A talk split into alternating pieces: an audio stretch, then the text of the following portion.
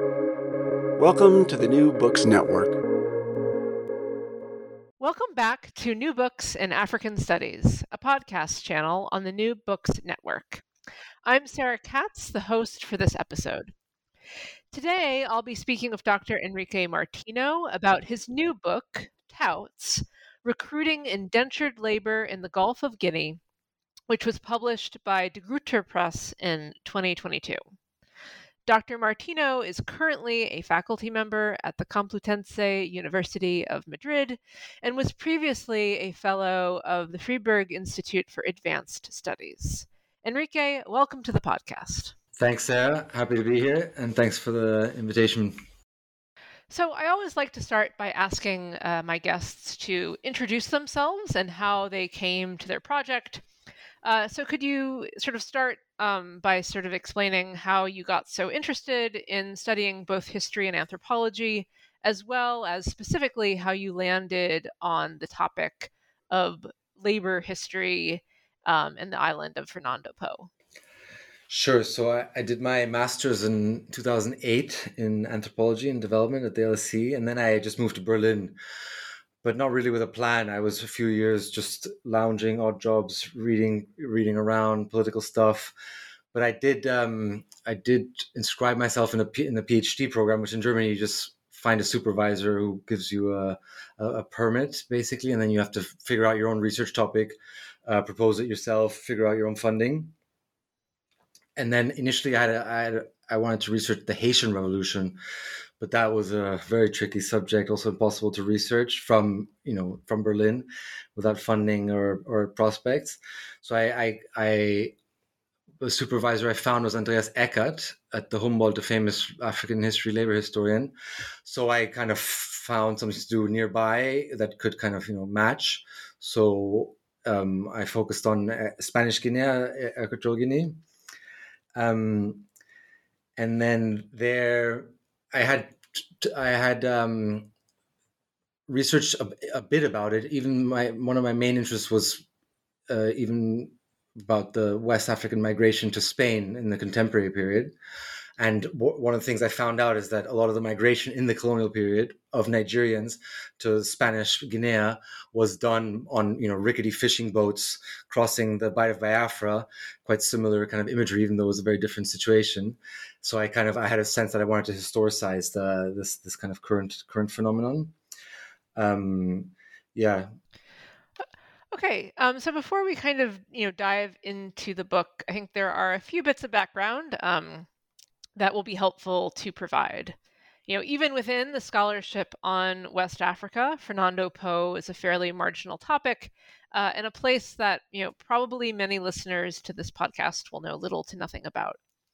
Uh, so, could you provide us with a kind of brief historical sketch of the island in general, uh, and then specifically an overview of the history of labor recruitment in relation to the island? Mm-hmm.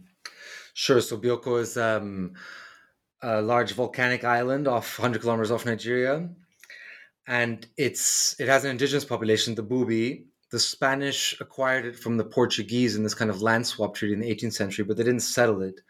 Um, instead, the British came, rented it, and used it as a base for their anti-slavery squadron. Um, and they you know used hired the slaves that they freed they hired as clerks etc as servants and a lot of them stayed on the island. They, they were they formed the nucleus of the creoles of the fernandinos. Um, they in turn independently set up the cacao plantations in the 1870s initially in palm oil trade. Um, so they went looking for their own laborers in Freetown, but also wherever there was kind of an emerging labor market, the Kru areas in Liberia, in Cabinda, and the Long, the Loango coast. And so this phenomenon initially was kind of you know self self started.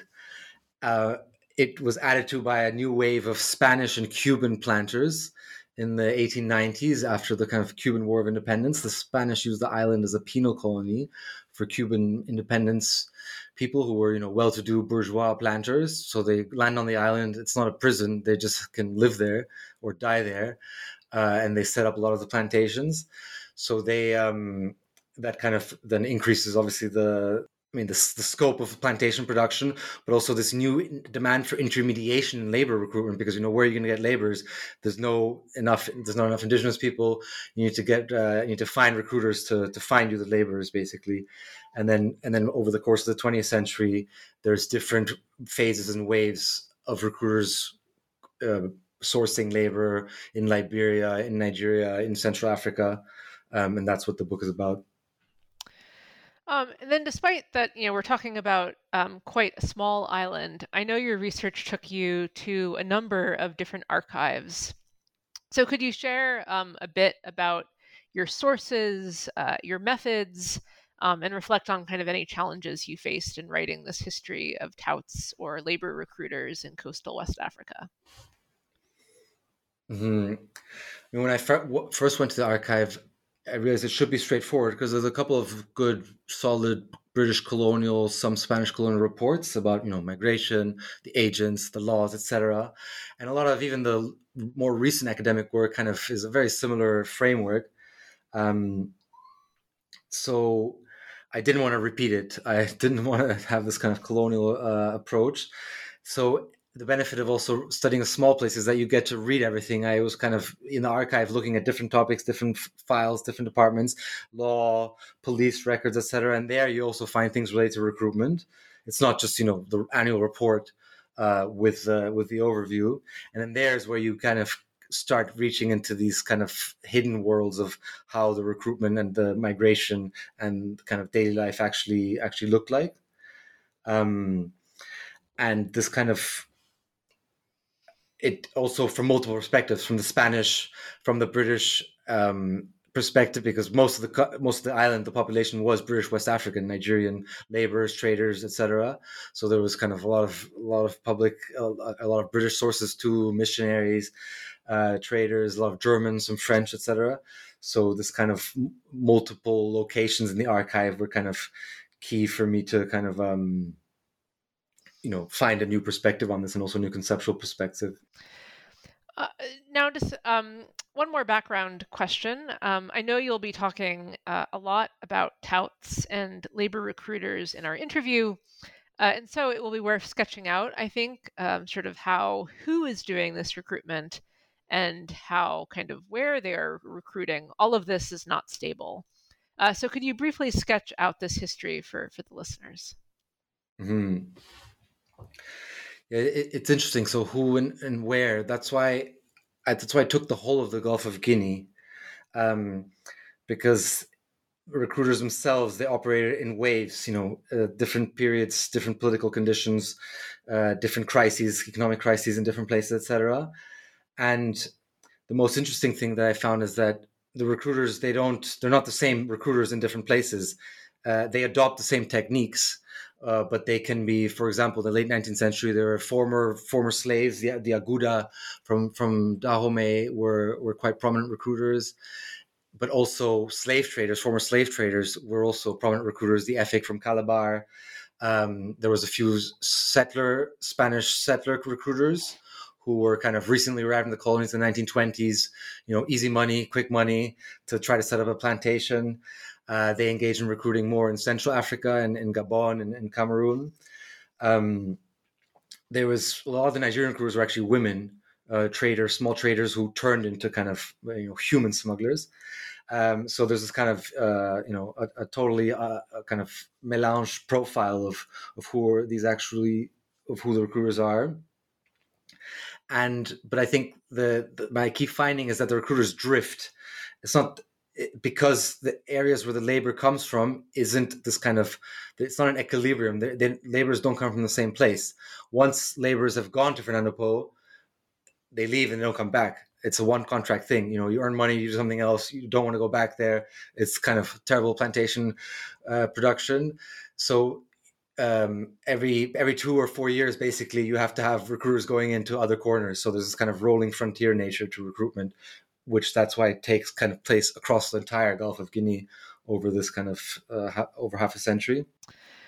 All right, let's get into the book. Um, so, your first chapter uh, largely looks at the history of the sort of the contract, so the labor contracts uh, on the island. One theme is that the Spanish Colonial Labor Office tried, often through the labor code, to control labor contracts to their own advantage, you know, not surprisingly. Um, and that embedded in all of this is a contradiction that labor is framed as contractual but obligatory. Um, so, what were some of the key labor laws and historical developments uh, that gave way to this situation? Mm-hmm. So, the key institution is here the Labor Office, which was founded around 1900. And they basically decree proletarianization that is, everyone in this colony has to work for a living, even if they don't need to. Uh, the labor code is a kind of constitution of this work dictatorship, um, where the you know the if you don't have laborers on the island, what what you need to do is get other people to bring them there, and once they're there, then they have to work. So, um, but then so th- that's why I, I analyzing the contract, I realized it's not just you know a simple device in this kind of legal term to stabilize tr- uh, a transaction or to remove uncertainty, to make things transparent, etc. The contract itself is kind of the base of the economy of, of Fernando Po because it creates these recruiters via the generation of credit.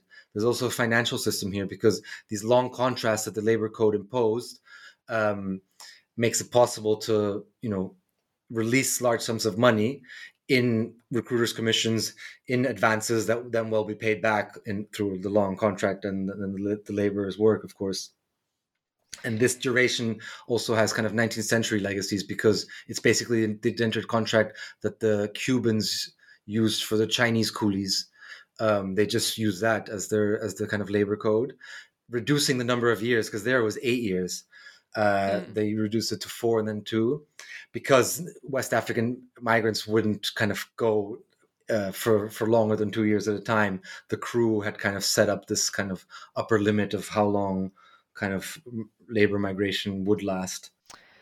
Now, despite all of the efforts uh, by the Spanish, along with various labor recruiters, labor scarcity is a kind of common, enduring theme in the history of Fernando Po. Uh, so, what are some co- of the causes of this kind of continued scarcity? So Fernando Po is quite unique in the region because it is kind of a, a big planting, big plantation, settler focused kind of economy.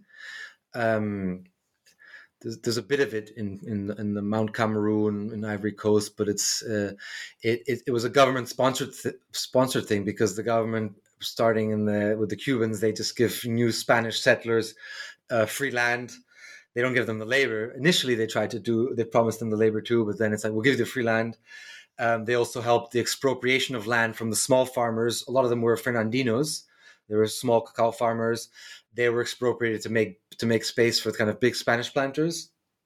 So you have these large plantations, sometimes 100, 200 kind of laborers, uh, labor needs kind of growing um, and you know they always exceed the the availability of labor because there was um, there was this kind of you know cacao cacao frontier and speculation and quite uh, you know profitable cacao production.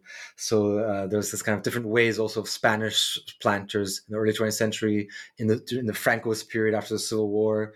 So there's always you know new labor demands, and in the 30s this particularly kicks off where you know there's 5,000 different kind of planters or entities that hire laborers. And then the labor demand is, you know, 20, 25, 30,000 a year or every two years. Uh, whereas at the beginning of the century, it had been a thousand. And then, and in this period, when it really, when the plantations really kick off, is kind of where I mostly focus the book on, which is when also the, the connections to the to southern Nigeria really really start.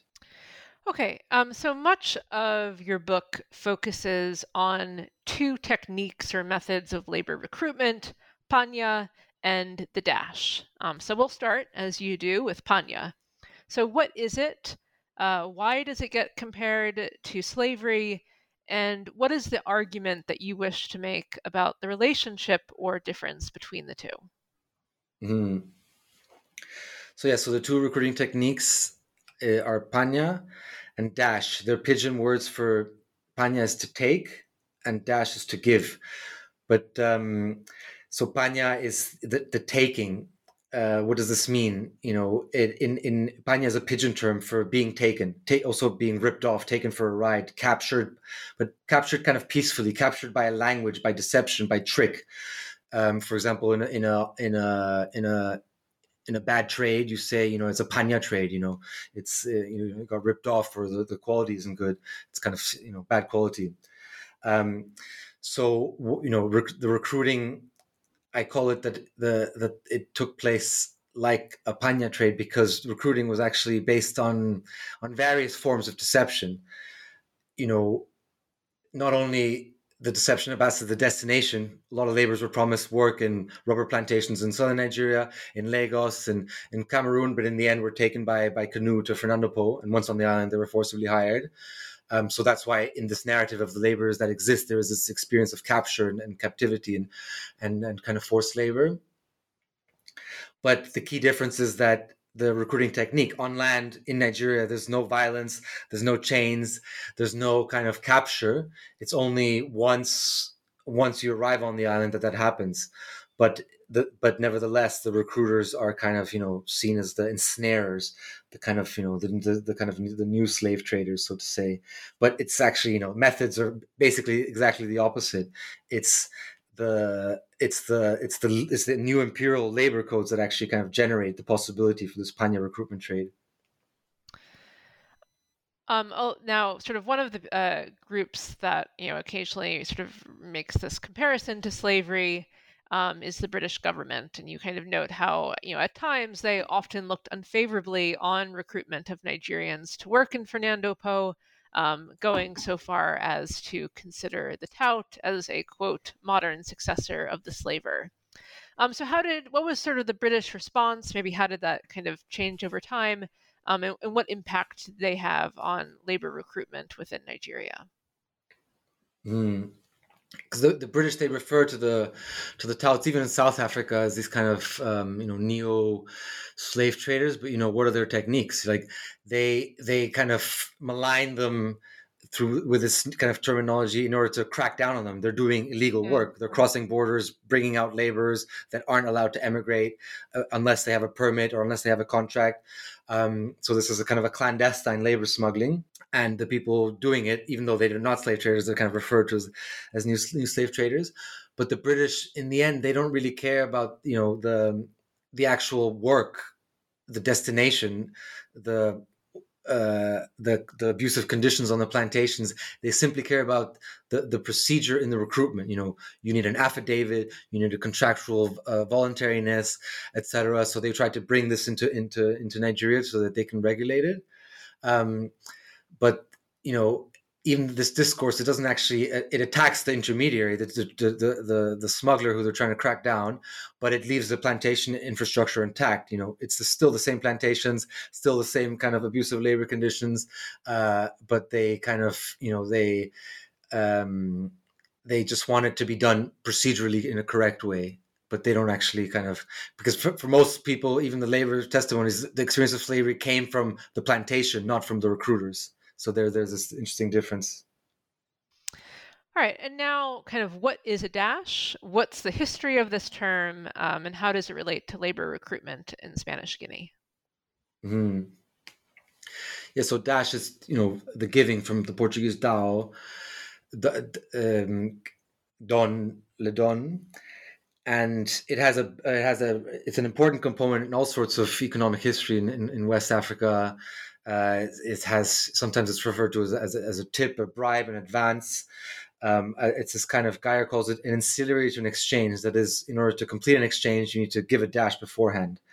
Um, and in relation to the to to the contract, um, the dash kind of emerges as this type of wage advance. You know, something that you need to give before if you want them to actually kind of uh, sign a sign a contract in the first place or come with you to sign a contract. Um, so it becomes the key mechanism to hook laborers. Even the recruiters in, Sp- in Spanish are called ganchos, which means to hook, um, because they channel this credit released by the contract. But then the dash, it's it's it's it has many layers because the dash also kind of it's an index of of quality because uh, or dimension. So the longer the contract, the bigger the dash. Um, or for example, the the more experienced you are as a worker, the higher the dash is for you as well, because you know you have uh, labor skills, you know how to harvest cacao, etc. So it, it's this kind of it's not just a single thing; it also has its own kind of uh, price range. Uh, so I tried to kind of really track this because this is becomes key to understand the entire kind of uh, labor and recruitment structure. Um, and I know in in the book you say, "quote that sort of you know the dash is often inaccurately described as a wage advance." So why is a wage advance not a kind of accurate way of of thinking about the dash? Mm. Because the dash quickly escalated and it exceeded the formal wages. So if the let's say the wages were thirty pesetas a month for two years, around four hundred, uh, sorry, seven hundred the dash was 3000 so you gave someone a dash and they, it was unclear how long the contract was. That's why part of this opacity of panya is you know you don't know you don't know how long you're going to stay there working etc they don't tell you that it's this four year contract. Um, and misinformation deception. So the dash it becomes this kind of um, you know well above the wage. It's this kind of component of excess of excess credit of indebtedness um, and also this kind of index because people happily take on higher dashes even because they're experienced laborers or even work, bad plantations who had a bad reputation you know brutal overseers etc they also had to offer higher dash to attract new laborers but you know people took it because it was it was kind of higher and then ended up indented there. So it has this kind of um it's beyond the it's beyond simply just a wage. It has its own kind of dynamic of mm. of debt but also other dynamics so, one of your sources is the Nigerian press. How did Nigerian journalists cover topics related to Fernando Po? And how did Nigerian political developments shape or inform this coverage? Hmm. Yeah, it's very interesting because um, it's actually Nnamdi Azikiwe who kind of really kickstarts the Nigerian press attention on, on, on Fernando Po. He had written about the Liberian labor scandal with Fernando Po in the 30s. And when he founded kind of, you know, his various newspapers in the, the mid 30s, Fernando Po was constantly in the, in the in the kind of scandalous uh, limelight of the Nigerian press, led by you know elite Nigerians. And for them, Fernando Po, Spanish Guinea represented this kind of, you know, they, this kind of new slavery, etc. Um, the, the the the recruiters themselves were also this type of new slave traders um, there's but it's this kind of it, it's different than the kind of european missionary kind of abolitionism of this new slavery that was kind of has, as a separate track because in nigeria in the press it's more about this kind of you know indignity this also this geopolitical indignity and it becomes a kind of channel also for anti-colonialism. In the 50s 60s once nigeria's independent spanish guinea is still a colony it becomes you know a big thing. You know nigerians are being exploited there kind of abused there abroad etc and even our own ministers uh, labor ministers from Lagos are kind of selling our own citizens abroad, etc. So it becomes a kind of vector for for political attack, um, especially by the the the National Council for Nigerian Cameroon Zik's Zik's party. Um, so it has kind of this its own kind of media and Nigerian political dimension here. The, the, the very interesting press coverage. There's literally hundreds of articles around this. Uh, now, it might sound so far, perhaps to some people listening, that the recruited workers had little agency over their labor conditions and wages. Um, and while certainly many of those recruited, you know, did find themselves stuck in unfavorable contracts, uh, you also find in the archives many examples of workers resisting, sometimes collectively and sometimes individually. Um, so, what were some of the techniques uh, that workers used to their own advantage? Hmm. So here there was a bit of a culture shock because a lot of the, even in Nigeria there was a relatively free, you know, syndicalist culture, labor associations, social interest groups, etc. In once the Nigerians really start arriving, when the Francos take over in 1936, it's you know a totally different political culture. No, no right to gathering, no right to to even to petition. You know, the response is jail. Um, so there's a lot of immediate confrontation with overseers, with police, etc. Um, but the the key vector of resistance, which is kind of um, not exactly this kind of oppositional resistance, is the dash, and um, and I kind of analyze this increase of the dash as in situations where there is no syndicalism, where there is no labor unions, where you can ask for increased wages, you can you know demand improving and conditions. The dash itself actually fulfills or ends up in in, the, in a similar function, but through this decentralized way, because laborers uh, first, if they if they don't like if they want to protest uh, uh, uh, you know bad conditions, they f- they flee a plantation. It's not that that's not that difficult. Helped by brokers and touts and recruiters who give them new advances to work in a better plantation. Um, so the dash becomes like a way out. Um, it also kind of uh, it also then co- it consolidates the better plantations and the better working conditions. So working conditions progressively improve over time, um, not because the government decreed it, not because the workers organized, but because actually the dash kind of incentivized this, and also it led to increased wages because the Nigerians were already there. Once they rehire, they already know they get they know who pays the better dash. They can actually get most of the dash rather than just the the recruiter or tout taking most of it as their commission and just dropping off the labor there. Um, so then, yeah, so the dash becomes actually this kind of key vector, what I call kind of resistance in the sense that it it proposes, um, it challenges the the the the status quo of the of the of the plantation mm-hmm. infrastructure. Mm-hmm. Right. I mean, one of your findings is that there's this 20 fold increase in the value of the Dash in just little over 10 years, which is obviously right, quite impressive. Um, that this is something that happens in collaboration with sort of workers and the touts. Um, now, in your, your final chapter, um, you make a case for rehabilitating the concept of the Lup- Lupin broker um, in terms of studying financial middlemen like the touts and recruiters um, who are sort of the focus of your book. Uh, as you put it towards the end of this chapter, you argue that if Lupin proletariatization is not given a more expansive and dynamic role in imperial capitalism, it will remain reduced to a lens which categorically renders them as ghostly figures outside the domain of political economy and economic analysis. Um, so perhaps start out by briefly kind of explaining for listeners why the concept of the Lupin broker or Lupin proletariat um, is a bit vexed, um, and then explain kind of what's at stake here in your view for historians of colonial labor and economy. Mm-hmm. Yeah, so that my kind of penultimate chapter is this quite elaborate, more conceptual piece to try to create the concept of the lumpen broker in the sense that the brokers themselves are kind of lumpen, you know, criminal smugglers but also they're the brokers of the lumpen. Uh, um, you know, they they represent in the end uh, their their their interest, or they can, um, in this uh, dynamic of the dash that I talked about. And then, so I do this kind of, you know, this it, it could it could be a bit this an arcane kind of philology of the term lumpen, and it's related to this kind of redundant Marxist jargon because it's kind of a neologism from from Marx and Engels.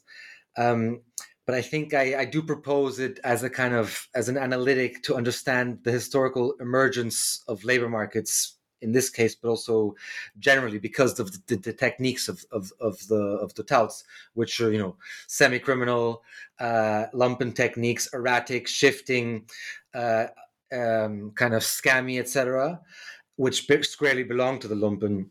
And obviously, the lumpen and the proletariat is not a term commonly used in African history um, primarily because it's seen as kind of you know too too kind of you know French Marxist class obsessed etc or even just because of political contamination. Like the Marxist Leninist regimes in the 70s you know also labeled entire categories of vagrants and miscreants as, as lumpen to press them into forced labor etc um, but I realized only after because I, I have this article in Africa on the Dash in 2016 and then a friend of mine taught me oh you it, it sounds like a picaresque labor movement like you know picaresca this kind of spanish uh, literary genre about you know these kind of lumpen milieus you know vagrants beggars speculators smugglers uh, etc and then I realized, you know, I should. This is a kind of a serious. Uh, uh, it has serious kind of conceptual potential, because it actually explains the labor market. Other equivalents usually, you know, in other historiographies, they talk about, you know, precarious, informal, criminal, disorganized, super exploited, etc. Um, but actually, the um, the key thing that I wanted to pr- bring in with this lumpen is that the lumpen also has a dialectical top. Also, the speculators, also the smuggler kings, etc., are part of this kind of lumpen class that it kind of can act politically as kind of a central conduit and rail through which the entire economy and politics actually unfolds. That's why you know give them a prominent role because otherwise it's just seen as this kind of marginal, peripheral, uh, underclass, outcast element, etc. Um, and I also have this kind of little theory of you know that colonial society itself it it's kind of lumpenized from the beginning because you can't in Marx lumpen is separate from production um, because lumpen is also just trade circulation finance uh, whereas pro- production is you know factory uh, labor etc but you know the entire constellation of you know of labor of labor only rose about through this kind of through the lumpen elements and even kind of uh, became dynamic through them. So in that sense i really tried to also provide a kind of post-marxist alternative to in, in, in labor history, which otherwise is a bit stuck in these kind of weird oppositions, liberal oppositions, free, unfree labor, uh, halfway categories, uh, recruiters just half half free, half unfree. Depends. It's like no, they have their own their own dynamic, which is very much a lumpen dynamic, and that kind of is of central historical importance, which is what really Marx tried to do when he coined the term, give the lumpen a political role uh, in in history. In this case, in, in France, but in my case, in, in the colonies now that we've kind of gone through kind of the bulk of the book, um, what would you say are your book's key interventions or arguments? Mm.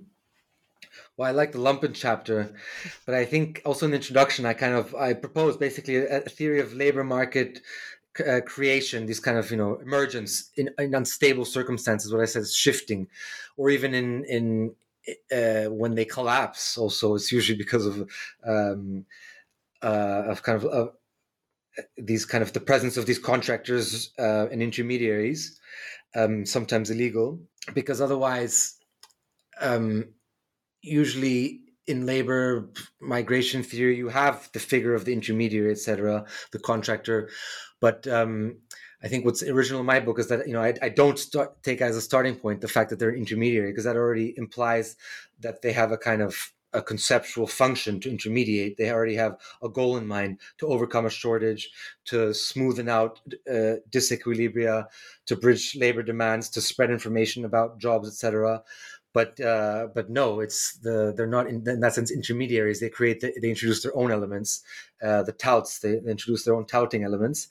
Um, so here, this is how you know I find that these labor markets are actually being generated in this kind of lumpenized way through traps, traps in the sense of panya, uh, visual traps, deceptions, and credit traps.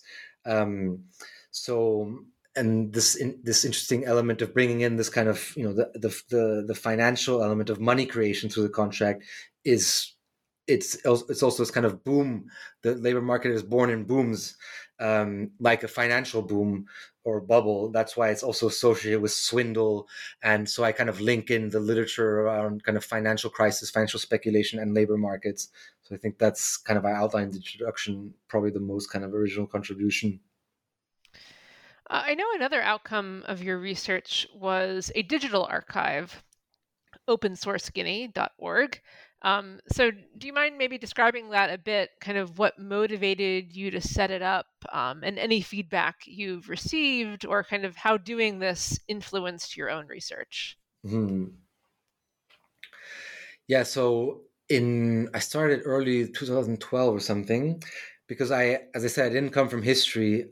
I kind of uh, autodidact. I started reading, you know, different historical classics, Braudel, Hobsbawm on my own I didn't know what an archive was, and I was like, "Fuck, I should go to an archive." And then, um, and then while I was at the archive, I was also reading a lot of Latour, Bruno Latour. It was kind of my Latour phase, 2011. And there he speaks about, you know, the mode of science as re- referentiality, the footnotes, what you cite that that creates authority, continuity, community, etc. and then realizing when I read the footnotes, you know, they cite archives. It's like how how the hell am I going to check what that footnote says? I have to travel to there, spend ten thousand euros, you know. So I was like, you know, we need a, a, new system. You know, just click on the footnote; it brings you to the source. So then, uh, theoretically, it was kind of inspired there, but also practically because a lot of people were asking me for things. Once PhD students go to the archive, other professors, other people, oh, can you check this for me? So I was kept sharing PDFs of of sources and as I was reading widely, I wasn't reading in the archive just the labor material, the economics, the law, etc. I photocopied everything, sent it around, and I was like, okay, let's post it on on the website. And um, yeah, this kind of in the spirit of sharing, I have this kind of history in Africa article where I kind of outline it. But I think the main impulse came also in this in the German milieu in Berlin, the PhD students they have this terrible petty bourgeois kind of possessiveness of their material that they won't share. I found this; it's mine. I was just so put off by that that I just had to do the opposite.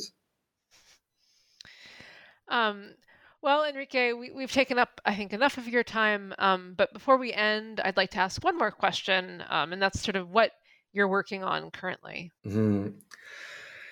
Yeah, I wish I knew the answer because it's I've been doing different things. So as I have a tout theory of the of the labor market, I think I'm developing a, a tout theory of the money market. So I'm looking at kind of trade in the 19th century and before as kind of a, a of a monetary trade because it passes through kind of different units of account that were known as kind of the coast monies you know the bundles the price the bar the copper etc before these get homogenized into this kind of you know francs and, and dollars etc and then here, the key mechanism that enabled a kind of profitable trade for the European traders was a kind of touting. They they substituted the type of items that would still be valued at a certain value, let's say five coppers, but they would substitute or persuade someone to accept this cloth, this cheaper cloth, etc. For but for the same five. So that's where the, actually the profit margin of the entire European kind of decentralized pre-colonial trade came from and this idea, I mean, I got it from Polanyi. He has this article from 1964 on the ounce trade and the sorting trade. But I've been looking at the at the Gulf of Guinea again, 19th uh, century, to kind of develop this kind of touting theory of the of the money market. Um, and but I have various other projects. I'm also doing this translation of these kind of different type of uh, of this German anthropologist from the late 19th century on primitive monies to better understand the kind of multiple multiple currency situations in this period and recently I've also been doing this funny uh, profile of of the current future leader of Equatorial Guinea. His name is Teodorin Nguema Obiang, uh, son of, uh, of, of the dictator, a bit of an interesting figure. Um, so um, I'm also kind of writing, you know, some actual some political history there, and it's a bit, it's a bit, it's a very very entertaining. I've been doing it the past few months, so I haven't returned to my money Grundrisse book because it's a bit like I don't know if you're watching Succession, the, the HBO show. It's a, it's a mix of Succession and The Last King of Scotland, the the political reality of Equatorial Guinea. You know, the different brothers of the dictator trying to become king, etc. And um and and yeah, so I'm looking forward to that coming out because I think it's an exciting kind of uh, t- topic, and it'll be relevant soon because he's going to be this kind of new young dictators, you know, a bit like Kim Jong Un or you know this Gaddafi son or you know one of these dictator sons, very flamboyant guy. But he is actually quite interesting because he's kind of creating this kind of new populism, uh, this kind of. Um, is basically also this kind of Trumpian element, blames the immigrants for everything, tries to ha- he, he's the head of this anti-corruption uh, probe, drain the swamp type thing. It's a really interesting development. So that's what I've been kind of doing more recently. Well, that all sounds really interesting. I, I look forward to, to reading it when it comes out. Um, and thanks again for doing this podcast. Thanks very much, Sarah. It was it was great to, to see you again. And um, and yes, we'll be in touch. Cheers.